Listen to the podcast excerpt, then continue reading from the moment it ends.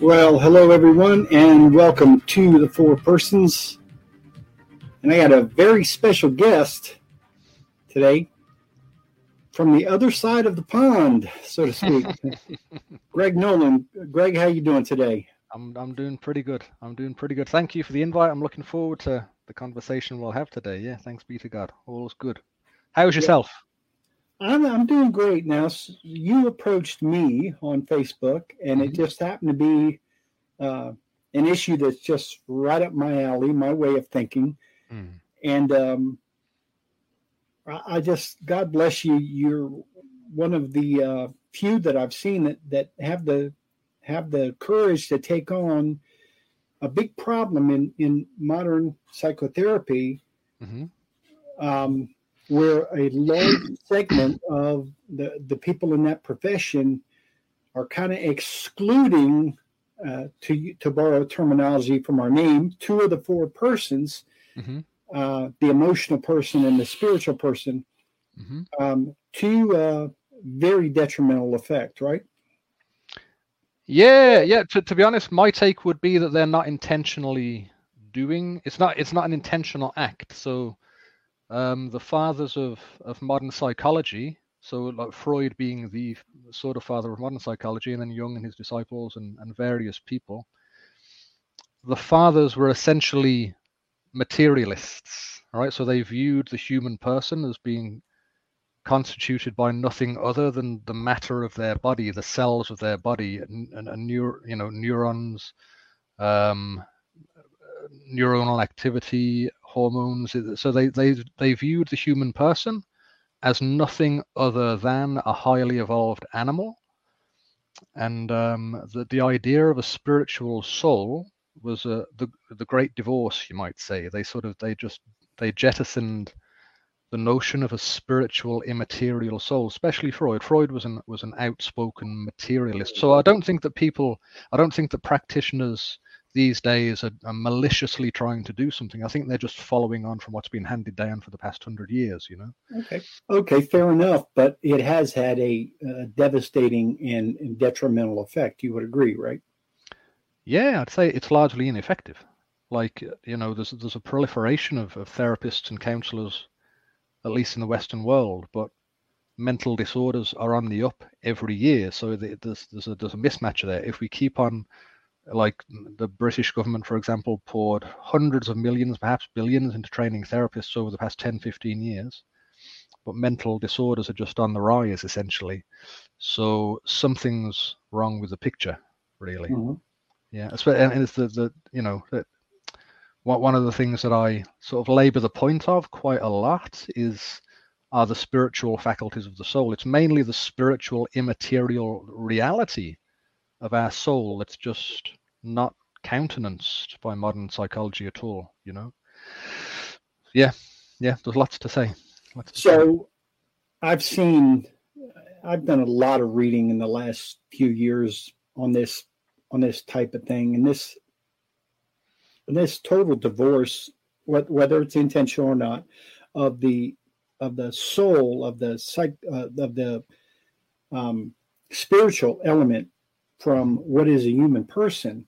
Mm-hmm. Well, when you see people do unspeakably evil things mm-hmm.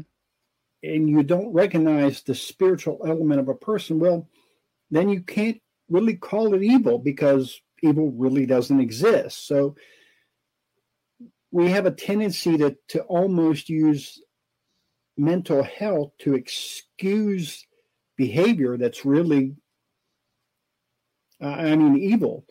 Um, mm-hmm.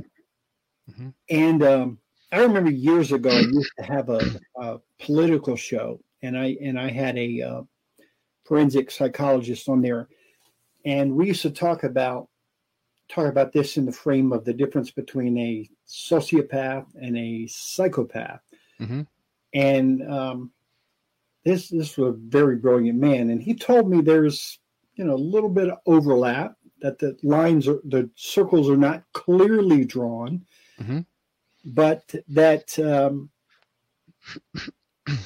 modern psychology or a large segment of modern psychology wants to put it all over to the the medical, physical, mental aspect, and and not even con- consider this other aspect. And do you think that's why we've had a rise in in just these horrific crimes like school shootings, for instance? One just one example. Oh, just, it's certainly one of the core. Yeah, so it, it, it's all part of a bigger picture for me, to be honest. So we've gone in the 20th century from being, you know, America, the UK, we, we were largely a religious Christian society. We've gone from being religious to being a post-religious society. Um, I, sorry, I don't know. Is this a is this a Catholic show? Or yes. Catholic? It is, yes. right? Okay. Yes. So Pope Benedict XVI, for example, said that 1968 was the last year of Christendom. Right? We've moved into a post-Christian society. So, if if you part part of the um, psychological divorce of the spiritual features of the soul from material, and the, the jettisoning of the of the um, spiritual faculties of the soul was part of a, a bigger picture of the jettisoning of jettisoning of God from society right?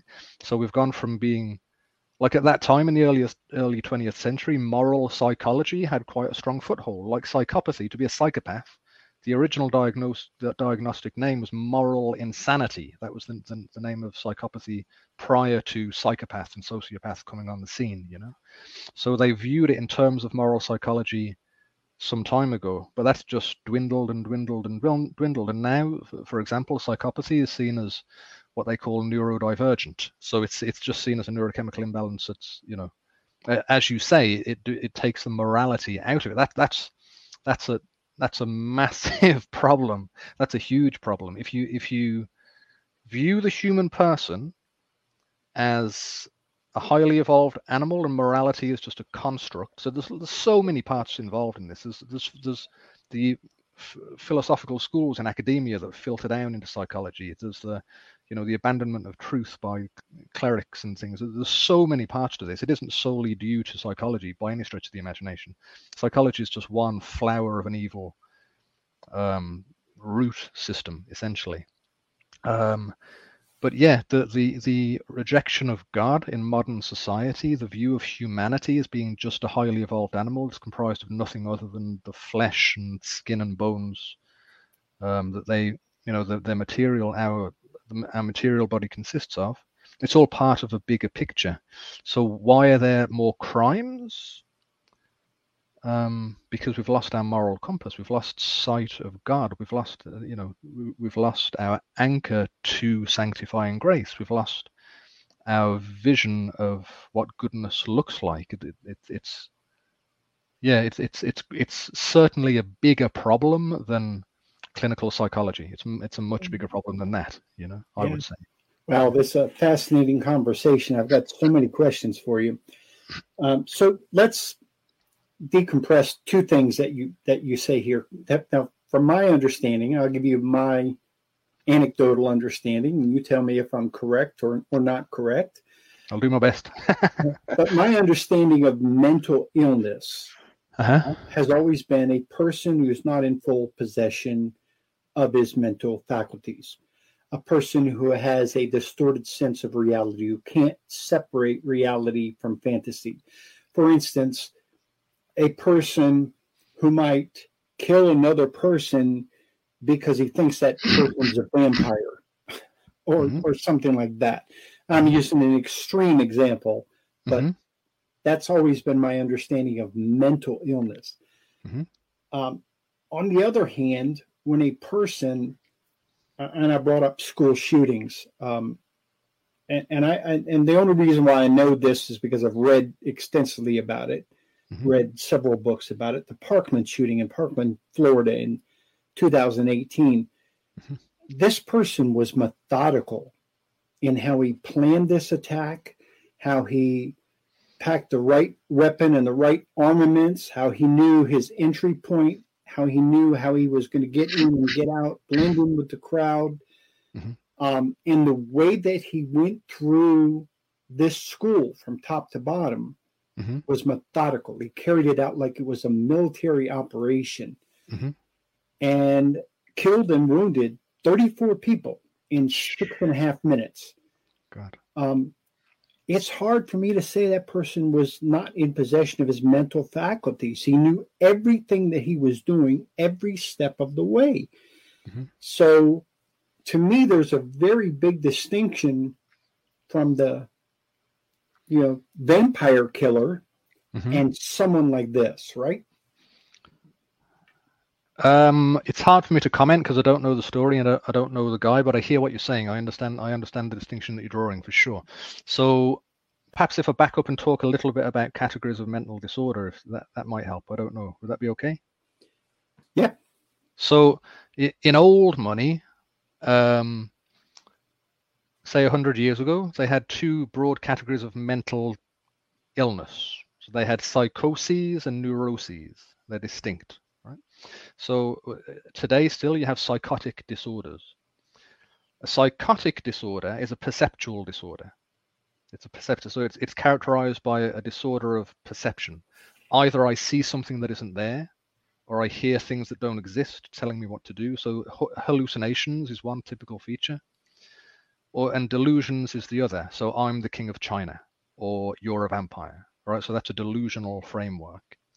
So a, a, psychotic disorder is a detachment from reality. In, in, in a Thomistic sense, you might call that a catastrophic men- mental illness, right? It's it's detached from um, normal perceptual processes. Okay, neuroses or neurotic disorders are more. Uh, one way of thinking about it is they're emotional disorders. Okay, so depression, anxiety disorders, PTSD, obsessive compulsive disorder, they're emotional disorders. So it's, it's a different category, really.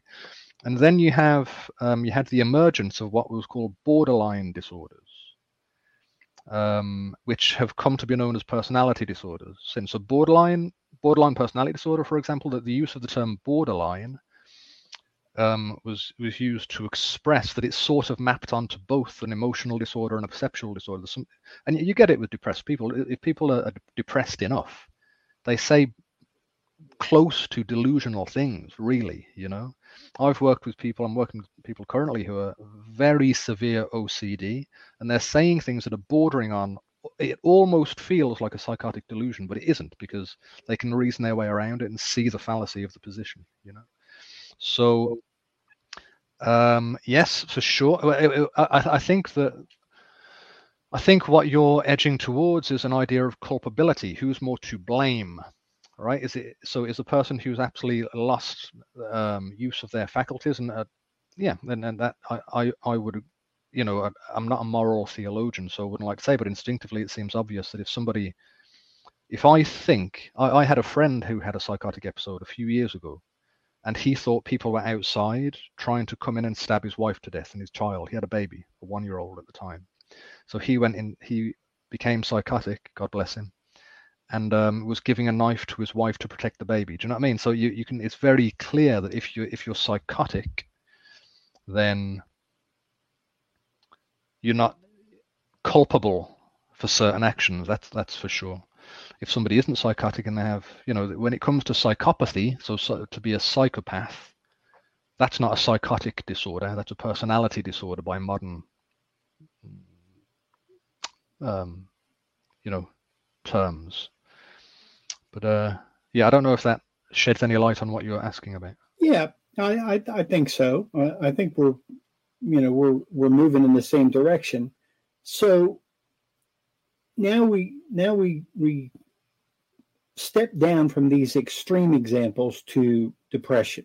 Mm-hmm. And depression is something that a lot of people deal with and go through, some constantly, some uh, in and out of depression um, uh, in certain circumstances and, and, and situations. Um, so, again, I'm going to start off by telling you my perception, which I fully admit could be wrong. Mm-hmm. Okay.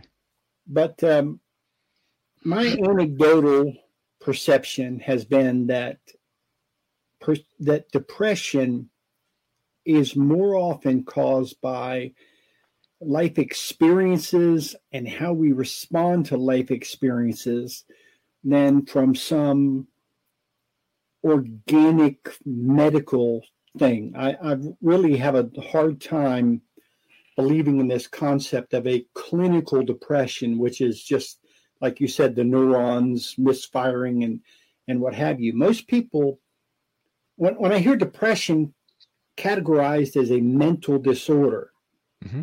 I have a big problem with that because when I see people who are depressed because they lost a loved one, mm-hmm. I, I, would think to not be depressed in that situation would mean you were disordered.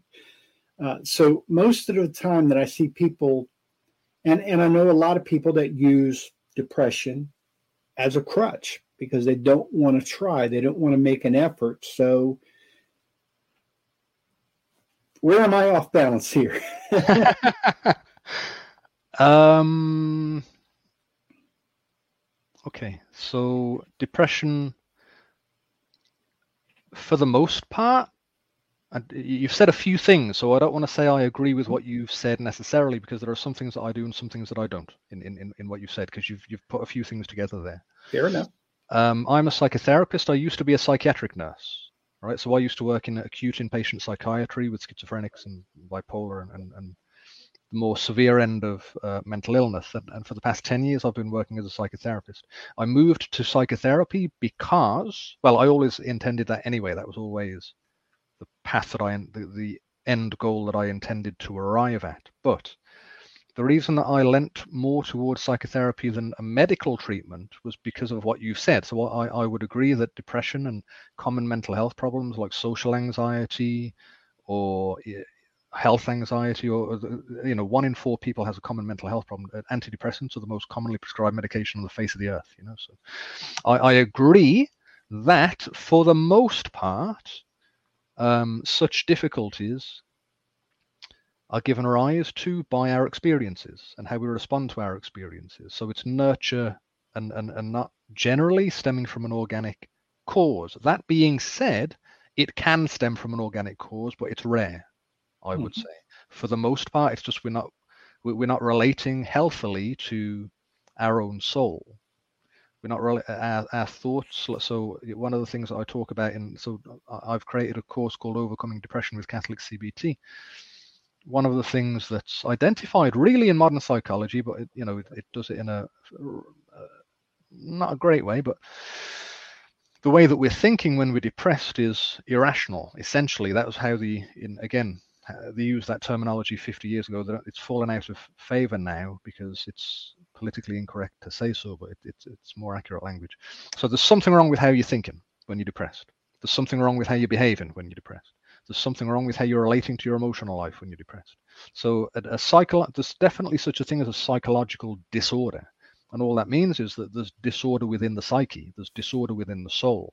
Mm-hmm. Um, so yeah, I, I would say that generally speaking, in my experience, people who are depressed are depressed because they've had very difficult experiences in their life, often in their childhood.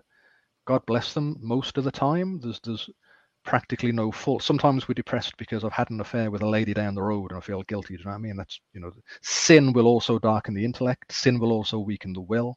So um, again, this separation of morality from psychology is just a bad idea because we're moral creatures, right? We have a we have a conscience and we can do things that we consider shameful.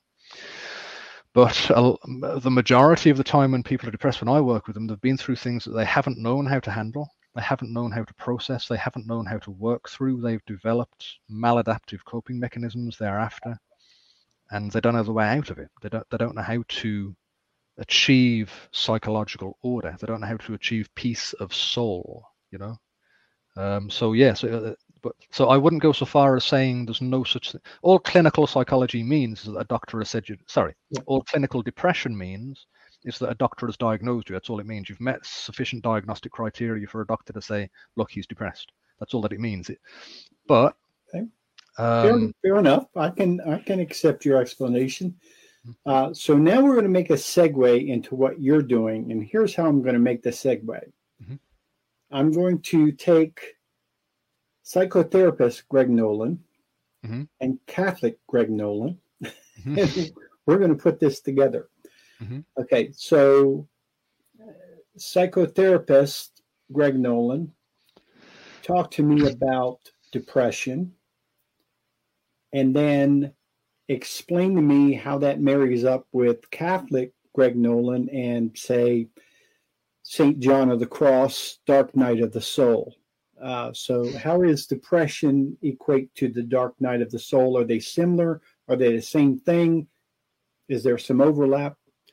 And uh, explain why your approach is different than what we see in in in a lot of places. Mm-hmm. Okay. Um, depression isn't the dark night of the soul. It just isn't. So, uh, John of the Cross said, uh, when I, I, really liked the name of your podcast, so the four persons, and, and the heart being one of the persons, you know. So when um, Saint John of the Cross talks about the dark night of the soul, it's a spiritual path. It's to do with spiritual union with God and the the sort of denuding of the psyche of, of, of its of its um, strength and power really. So it talks about the dark night of the senses first, which is the denial of pleasure through the senses, and then the dark night of the soul, which is the denial even of things that we know, in order to lay down our, our intellect before God to be unified with God in contemplative silent prayer. So the dark night of the soul isn't depression. So um, Ignatius of Loyola, for example, talks about the discernment of spirits, and he talks about consolation and desolation, and that's one of the models I use in um, in my overcoming depression with Catholic CBT is this, this, this idea of consolation and desolation. But when Ignatius was talking about that, he was talking about the spiritual life. He wasn't talking about the life of mental health. It just maps onto mental health really well, so you can use it. Um, but so when he talks about spiritual desolation, that's in your prayer life, right? It's in prayer. If you're depressed outside of your prayer life, then that's not the desolation that Saint Ignatius was talking about. It's not the dark night that Saint John was talking about. Um, sorry, that's that's answered the, the, the latter point first. But the, the first thing you said is talk about what depression is. Um, depression is is a, a, real mental disorder that people experience. I'm, I'm what I'm careful about is using the term mental illness.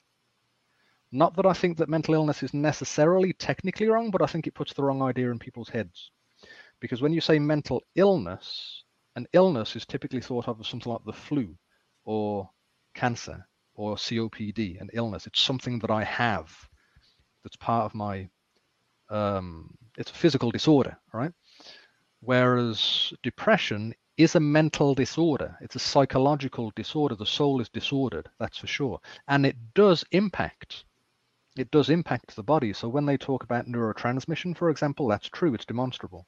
When people are very depressed, they're they're they're not transmitting um, neurotransmitters effectively. That that's that that's clear to be shown.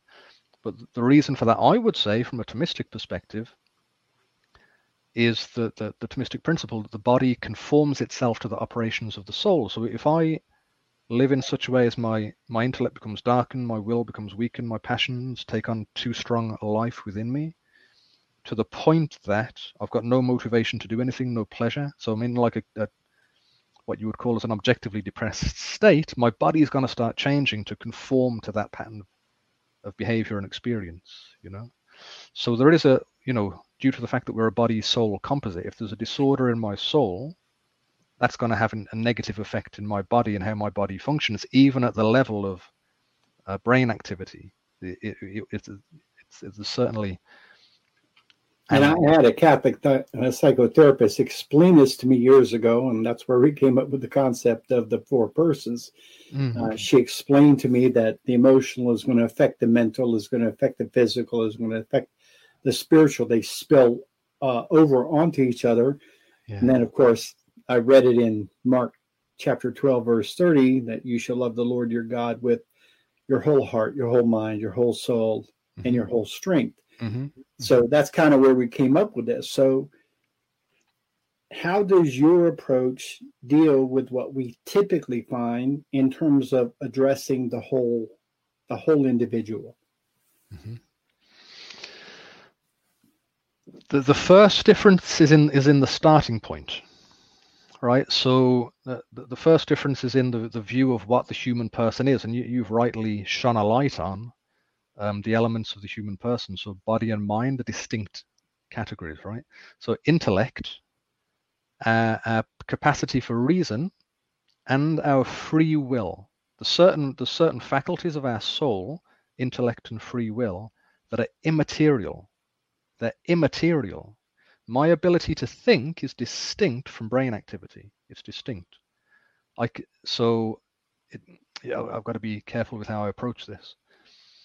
Um, the process of thinking is a spiritual activity. The process of willing and choosing is a spiritual activity. That being said, because we're a body soul composite, all of the knowledge that I have comes through my senses. This is um, the Aristotelian position that Thomas Aquinas took up later. Right, so all, this is realism. All, all knowledge that I have comes through my senses. I have sense impression, and I have an imagination, which is again that belongs to my body. The imaginative faculty is part of the body. My emotions are part of my body. My intellect and will are not part of my body. They're part of my spiritual soul. But because we're a, we have a spiritual soul and we're a body soul composite, when I think, my brain is engaged, right? You can't separate one from the other in this life. They will be separated at the point of death.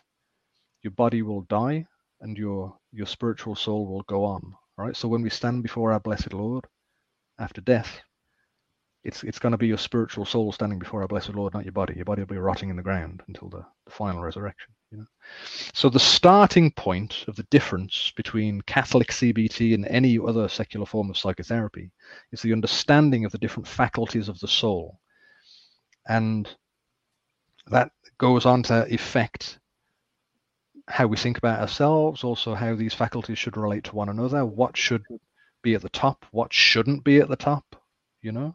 So the spiritual faculties of your soul um, are the, the higher order power. My intellect and will are a spiritual power. My intellect and will is in common with the angels. The angels are pure intellect, pure will.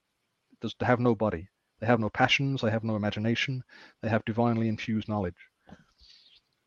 Human beings are a composite of intellect and will, which is spiritual, but body as well. So we're a composite. We're one thing, but we have, we bear a quality in common with the angels. We bear a quality in common analogically with God, right?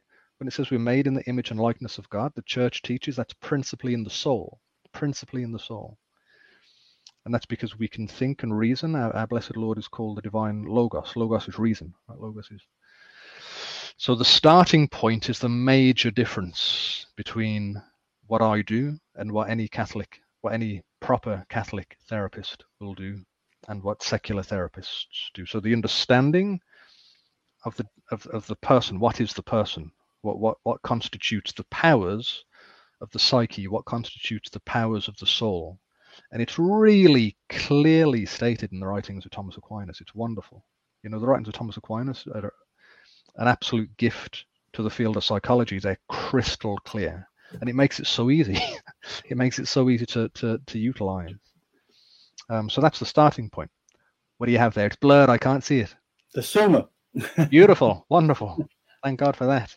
Difficult to read. It's a difficult read, but it is. It is. Yeah. But um, yeah, and and from that starting point, all of the treatment really um, is affected. Every element of the treatment is affected. So, shall I go on talking about the treatment? Or? Yeah. So so let's let's start there. So I'm patient X, mm-hmm. and I and I uh, come into you and say, hey, uh, doctor, I've really been you know struggling with depression, really uh, have a, a difficult time in my life. Where would you start? Okay. Well, okay. So I'd start with the, the general process of assessment. So how long has this been happening? When did it start? Can you remember a start to it? Sometimes people say, well, I've been depressed all my life, you know? So my mind goes to formative years. So what, what tell me about your early years? Tell me about what you went through. Tell me about what you've experienced.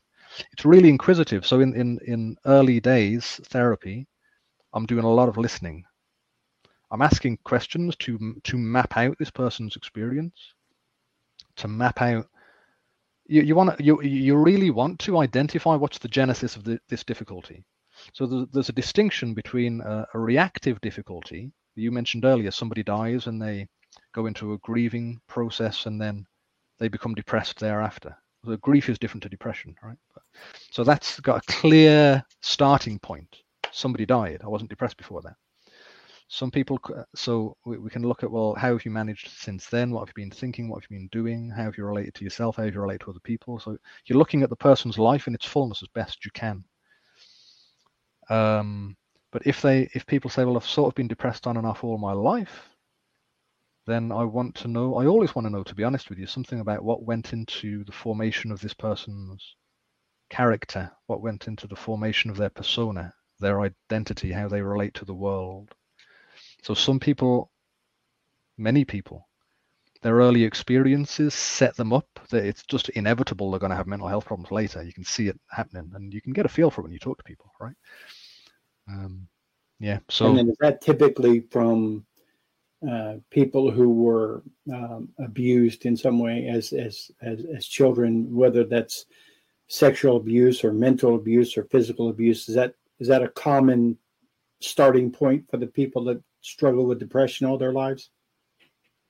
Can be, yeah. The, the way the way that I talk about early experiences is there's two ways, broadly speaking, in which things can go wrong. The first way is what you've described. All right, so uh, uh, something was there that shouldn't have been there. The, the way the language that I use for that is a present evil. There's a present evil in the life of the child, and that's sadly all too common. The other thing is something wasn't there that should have been there. The absence of love, the absence of affirmation, the absence of kindness, the absence of play. So, for example, if, if when you're born, you, um, your mother is catatonically depressed, so she's in bed for two years, or you know she's got a severe mental illness. There's no abuse, but you're not getting what you need. You know, you're not getting love, affirmation, play, tactile, being held, you know. So there's either a present evil or an absent good. They're the two ways in which things can go wrong, broadly speaking. In terms of a present evil, yeah, abuse in its various forms, addiction, if they're raised in a, an addicted household, um, just the the viewing of violence, you know, sometimes it's vicarious. You can poor children, you know, they're raised in just very hostile environments. But broadly speaking, the way that I talk about it is there's a present evil or an absent good. If those things they, they tend to present different differently as people grow up actually. So a present evil presents differently to an absent good. You see different things in in the outcome of those two types. But yeah, abuse is is very common. I've worked with you know childhood sexual abuse m- more times than I care to think about. It's it's yeah. so you talk about a present evil or an absent good. Mm-hmm. What about uh, is there any difference in the case of someone who has been traumatized by by something that was neither um, and, and, and an accident that you know devastated the family you know uh, uh, killed family members or, or, or something that was external that was no one uh, in their family or in their surroundings uh, you know trauma of, of some sort is yeah. there a difference in the way that that those people uh, deal with that than the person that was in the presence of that active evil or that deprivation of good? Uh-huh. Okay. Um yeah so in, in those cases so for example if you're in a house fire because of an electrical fault that's that's still um i'd still call that a present evil. And uh, what I, so there's a distinction for example between a moral evil and a material evil. I see Right. So a moral evil is somebody did an evil thing. Material evil is just something I suffered. A broken arm is a material evil. Right. I got you. So um, it's still a suffering. A, a, road traffic accident, like a you know road traffic accident, very commonly leads to post-traumatic stress disorder. It's often nobody's fault, right? But there's this instantaneous thought, "I'm going to die," and that's traumatizing. It's too much to process. So they go into shock and PTSD thereafter. So yeah, it's more fear based then. When it when it's when it's when it rests upon a moral evil, so abuse, it's much trickier. And it, that generally, again, I'm I'm I'm I'm thinking out loud as I'm talking here. To be honest, I'm reflecting on my experience. But there's a difference between a fear based difficulty, such as a road traffic accident, PTSD, or Um, I don't know. I, I, saw my wife fall through a, a, a, the top of a greenhouse, and, and it scared me half to death. That's fear based. When you have abuse, rape, sexual violence, it's more shame based. It's fear and shame based, so it really complicates the picture. That's that's what some writers would call interpersonal trauma, right? Um, and that's much more difficult. Like in, in fear-based trauma is relatively simple to treat. Shame-based trauma is much more complicated to treat. But that, that would be one distinction that I would draw. But th- there are many. Okay, so let's draw from just the one example that the person um, experienced um, a long chain of, of what you describe as moral evil um, for a, a, long duration of time in their childhood. Mm-hmm. Um, where would you start in terms of in terms of your treatment for chronic childhood abuse? Yes. Um. Oh man the, the, the, where would you start? You'd start with assessment again. You'd, you'd want to. There's there's lots in it. There's lots. There's pro, there's too much to say to be honest for this in this time, but some elements. So you need to build a relationship firstly, right? So you're talking about interpersonal abuse. You're talking about interpersonal trauma essentially. There's a book that's um, very well worth reading called "The Body Keeps the Score." about interpersonal trauma and sexual abuse. I don't, have you heard of that? No. Who is that? Who is that by? And we'll make sure we put it in the show notes. Um, I'd have to look it up. It's right. um, Van der Kerk or something. It's a it's a Dutch guy works in America now. It's sort of it, it's it's considered in most um, modern psychological circles as sort of the authority on that kind of trauma, really. Mm-hmm. Um, but building a relationship insofar as you're able, developing trust. You know, you you you you would need to work towards working through the traumas themselves. If it's if it's chronic, if it's chronic, multiple incidents of trauma over many years, again, it varies person to person. Um, it's hard to say without a case in front of me to be honest. In, in, in general principles there's various, element, various elements to trauma per se. Let's talk about ptsd per se because that's what we mm-hmm. seem to be talking about here okay? So ptsd firstly we'll talk about what a trauma is all right? A trauma is an experience that i can't process. And the reason that i can't process the trauma is because the emotion is evoked so highly that the brain can't tolerate it. The brain just shuts down and says this is too much all right. This is to because, and the brain does that for us because it wants to protect us. The two emotions, typically or passions, if they're evoked highly enough that traumatize us, are fear and shame. If I'm too frightened, I'll just shut down. I'll go into shock. It's like this. I, am not having this. And when people talk about a, a fear-based trauma where their physical integrity was at risk, this guy is going to kill me, or I'm going to die in this crash they talk about dissociation. So dissociation is a big part. It, it's like a, a, switching off to the experience. This isn't happening. You know, shame-based trauma is more. This is too debased. This is too. Um, this evokes too. The, the, with shame-based trauma, one element that's very, very key to identify is the effect that the trauma or traumas had on the person's sense of self who am I? Because when people are traumatized, they, they usually say something along the lines of, I was one person up until the trauma and then it ruptured and I've been a different person since, right? So you want to look at their view of themselves. You want to, what in CBT you'd call their core belief about themselves. There's loads of elements. So there's the emotional processing of the trauma or traumas. There's the reintegration into life in the here and now, because typically somebody in PTSD, they're not engaging in life in the here and now. There's the reclaiming of life in the here and now. There's the reclaiming of the self right back to birth, right back to the point of conception. There's loads to it. Um, where do you start? You start with an assessment. You start with what happened. How did you respond to it? Like you would with anything, really. Mm-hmm. Yeah. Yeah, because um, to be perfectly honest, a lot of this is um, hitting home. a lot of this is uh, uh, experience with with my, my, own family, and uh, and I've talked to other counselors who've kind of touched upon some of the same themes that you've talked about.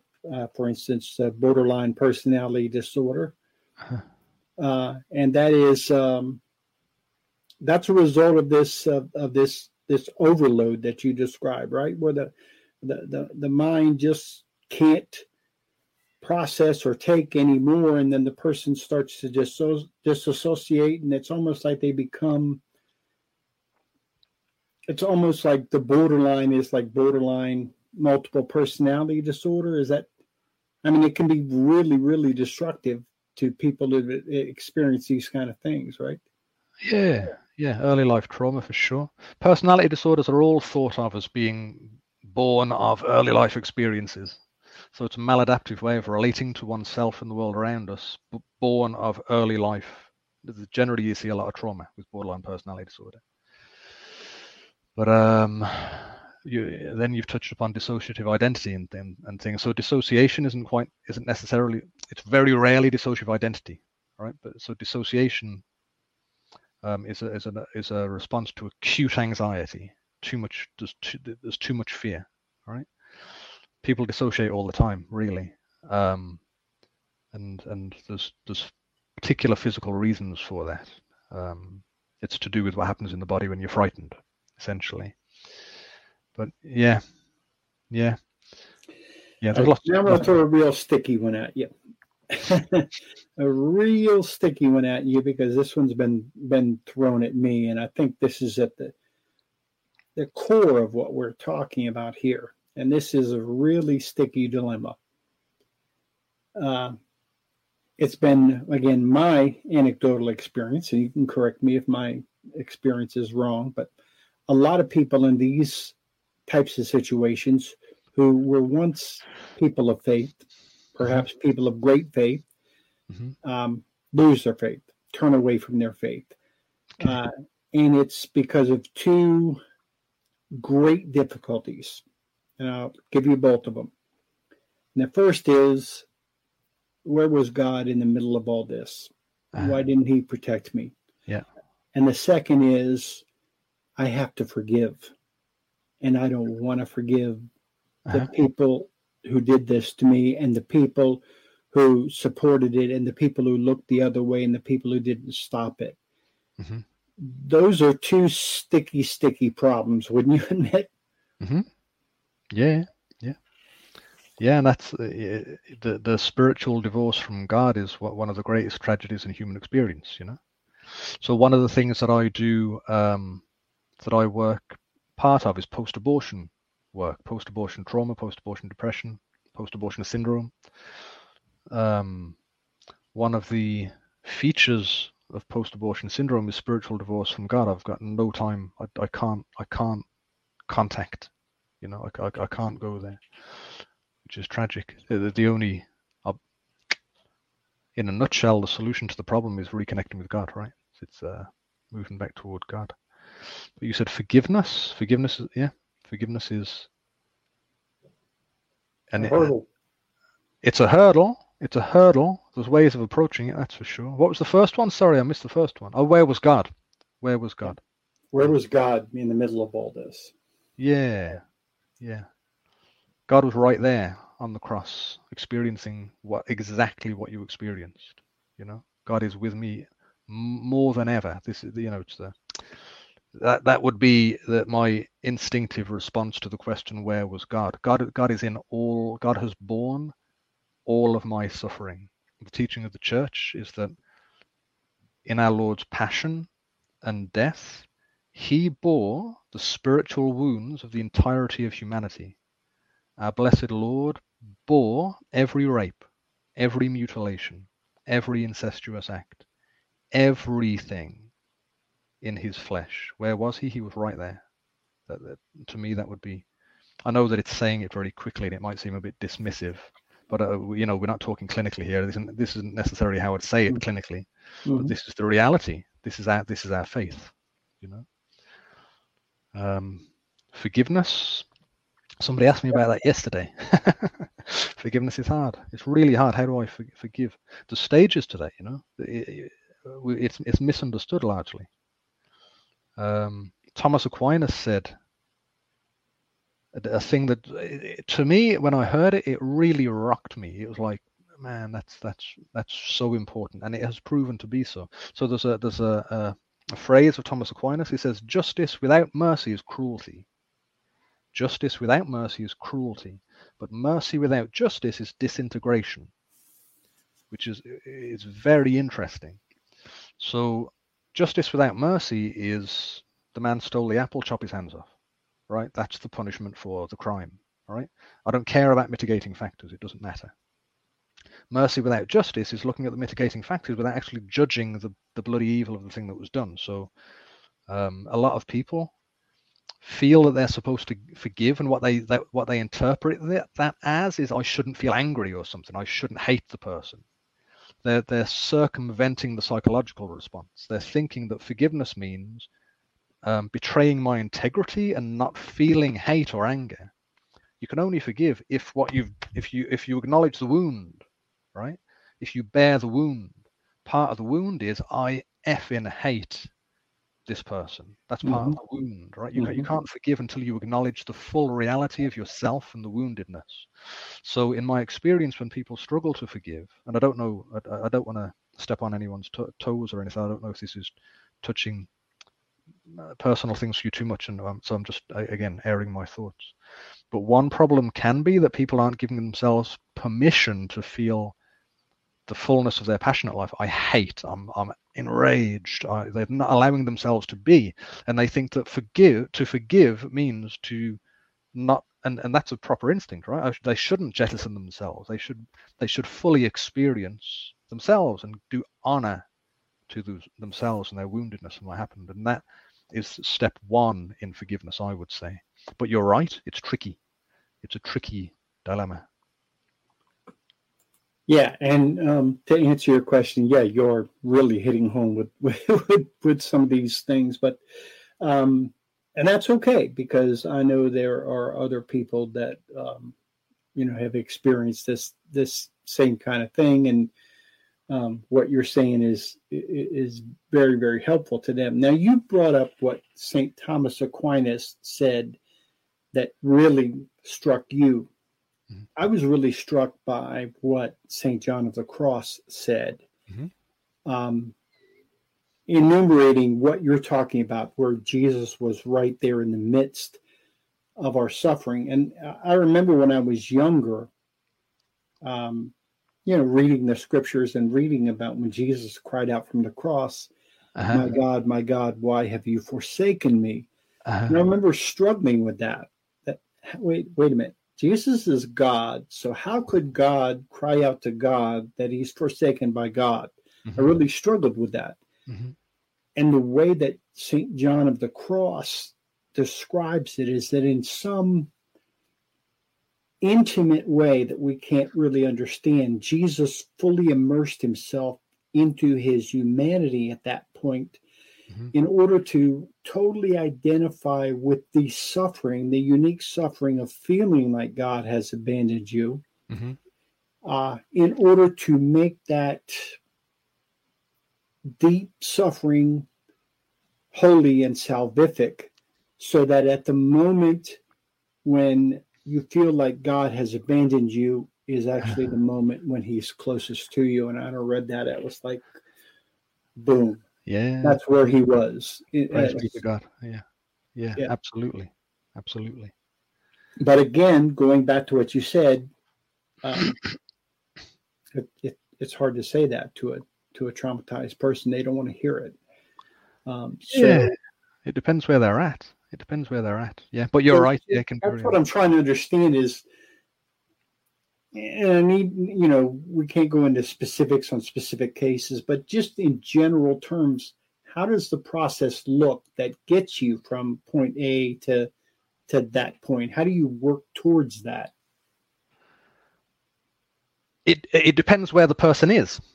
It depends who they are, and so I I um now at this point in my career am moving um, um, my attempt, right? What what I hope to do is to um, practice as a Catholic psychotherapist. I've worked for 20 years in the National Health Service, right? So socialized healthcare. So it's it's it's it's I, I can't even mention God, right? In I haven't been able to for I, I left the NHS about two years ago now, so I'm working privately now. Um, but where, how do you do it? It depends where, where the person's coming from. Like in, in, in, for example, the post-abortion work that I do, some some of the people have a real living faith. They have a real living faith, so that kind of idea just isn't jarring to them at all. Some some people, when when you when they've been traumatized and you say God is with you, they're internally saying that they hate you for saying it. They hate. There's like a, a visceral felt they're like, uh, get away from me, you know, I, I don't want to hear that. So it depends where the person's at. Um, so it's not, it's certainly not one size fits all, but in terms of mental health, right, in terms of being psychologically ordered, we were made for God. My soul is made for God. All of my experience, everything in my in my experience should be experienced uh, what Aquinas calls sub ratione Dei, under the aspect of God. Everything is under the aspect of God. My, my view of me is under the aspect of God. Well, God made me. My view of the world, God made the world. My view of evil, evil is uh, an offense to the glory, the extrinsic glory of God. You know, so what when I'm when I'm working with religious people, part of what I part of what you do in therapy is to enlighten the intellect, right? It's just to state the truth, to bring people back to the truth. If I'm not bringing people to the truth, I'm not helping them. Now, you, you you're right that it depends on who, the person that I'm working with. Some people I only by example, right? Some people. So, so uh, I, I was on a, a podcast a few weeks ago, and a guy said, "Well, how do you convey to somebody that they have worth?" and I gave a fairly technical answer. And I thought afterwards, what I should have said really is you just you you exemplify it to them. So in the relationship, you you have worth for me, right? So you just you you give an example of love, you know, and that's all some people can take. And but that's very healing for people. That's for sure. And if they can see that, and if they're open to the truth, which is that I'm a creature of God, which is that God is Father, Son, and Holy Spirit. The Son became man, died for our sins, bore my wounds, bore our stripes, bore everything that I've experienced. One thing that people say when they've been traumatized is God didn't experience what Christ didn't experience what I experienced. He was never raped. He was never, you know, um, molested, mutilated. Well, he was mutilated. But he bore the spiritual suffering of everything, everything, everything. He's experienced everything we've experienced spiritually. He's experienced the psychological traumas that we've experienced, and he didn't sin. Um, so yeah, well, part part of what I part of true psychotherapy, so healing of the soul, is bringing people to God. It has to be. Otherwise, it isn't actually healing the soul. It's it's a it's um, a fake plastic version of psychotherapy. It's not it's not it's not genuinely fully human. Mm-hmm. You know? To use an analogy, it's like uh, you, you have a fractured leg, and the doctor just prescribes you enough morphine so you can't feel the pain without healing the fractured leg. Yeah, and that's an analogy, but I mean that's kind yeah. of the same thing, right? Yeah, it, yeah, it's symptomatic. It's not going to the deeper level, that's for sure. Absolutely, that's absolutely a clear analogy. Another one I often think of is a, a psychotherapist who doesn't know what the soul is. It's like a physiotherapist who doesn't know what the body is. You know, a physiotherapist is a healer of the body. That's why you study what the body is and anatomy, and then you can do physiotherapy. Psychotherapists should study what the soul is and how it works before they do psychotherapy. You know, so yeah, yeah. Uh, you have uh, again, we touched on this lightly. You've started a program online, mm. a self help program online. Mm-hmm. Um, t- tell our viewers how they can uh, access that and find more information about what it is that you're doing. Um, so the program is called Overcoming Depression with Catholic CBT. Um, it's an online video series. It's hours of content. I find when I do therapy, even when I work with religious and Catholic people, the amount that they don't know is staggering. It's staggering. And I, there's, there's lots of what you would call psychoeducation, like the, uh, just explaining how things are really, and a lot of that can just you, a lot of that can be done outside of the context of psychotherapy. So it's a self-help program really with lots of psychoeducation in it, lots of tools and strategies of what I can do in terms of my thinking, in terms of my behavior. What can I do to overcome this? Because there's lots we can do to overcome it. Um, where do you access it? I've, I've, just got to look for a moment. Excuse me. I've just I, I've, I can never remember my website. um, so I've got christian-psychotherapy.co.uk. That's christian-psychotherapy.co.uk. They can also find me on Facebook. I've got a YouTube page called Catholic CBT. Give me that address again. I'm going to type it in the comments. So christian-psychotherapy.co.uk. In the in the website, it clearly expresses Catholic, but you know, I'm I'm open to working with Protestants too. You know, oh, I can work with anyone, but I want them to know where I'm coming from. Um, and then on Facebook, I just added that to our um, to our comments so people can access that website. Lovely. And then there's me on Facebook, Greg Nolan. Um, I've got a Catholic CBT group. I've got a Catholic CBT page. I've got a Catholic CBT YouTube page. So, um, no, it's called Catholic Psychotherapy on YouTube, I think. They'll find if they get on the website, then I'll I'll add all those links anyway. To be honest. Okay. Yeah. And do you have an email address? Yeah, I've recently got a new one for this business. Actually, as as we we were talking prior to this meeting, that I'm not the best with um technology. Hang on a moment. So my email address is catholiccbt.gmail.com.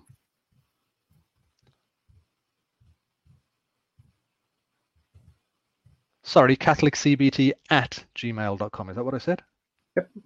Yeah. CatholicCBT at gmail.com. Yeah. And we have also put that in the comments uh, so uh, people can reach out to uh, Dr. Greg. Thank you. This oh, I'm, I'm, not a doctor, by the way. People, oh, you're not. I'm not a doctor. No. okay. I, I stand corrected. You should. No be. problem. Yeah. yeah, I get that. This has been a fascinating uh, conversation, and um, I hope we can bring you on again. This is I really, really enjoyed this, and Thank you. this is um, right up our alley, and we will definitely um, be in touch with you and follow up and, and and spread the word on what you're doing. I think you're doing God's work here. Please God, please God. Yeah, it's been it's been a thorough pleasure. Thank you for having me on. It's, I've really enjoyed it. Thanks for your time. All right. God bless you and have a wonderful day. You too. God bless. Bye bye. Hello, Saver. Whether you're saving for that trip to the tropics or saving for an emergency, now is the time to take advantage of Wells Fargo's savings options. Wells Fargo offers savings accounts that can help you save towards your goals. So, what are you saving for? Visit a Wells Fargo branch or wellsfargo.com/save to open a savings account today. Wells Fargo Bank NA member FDIC.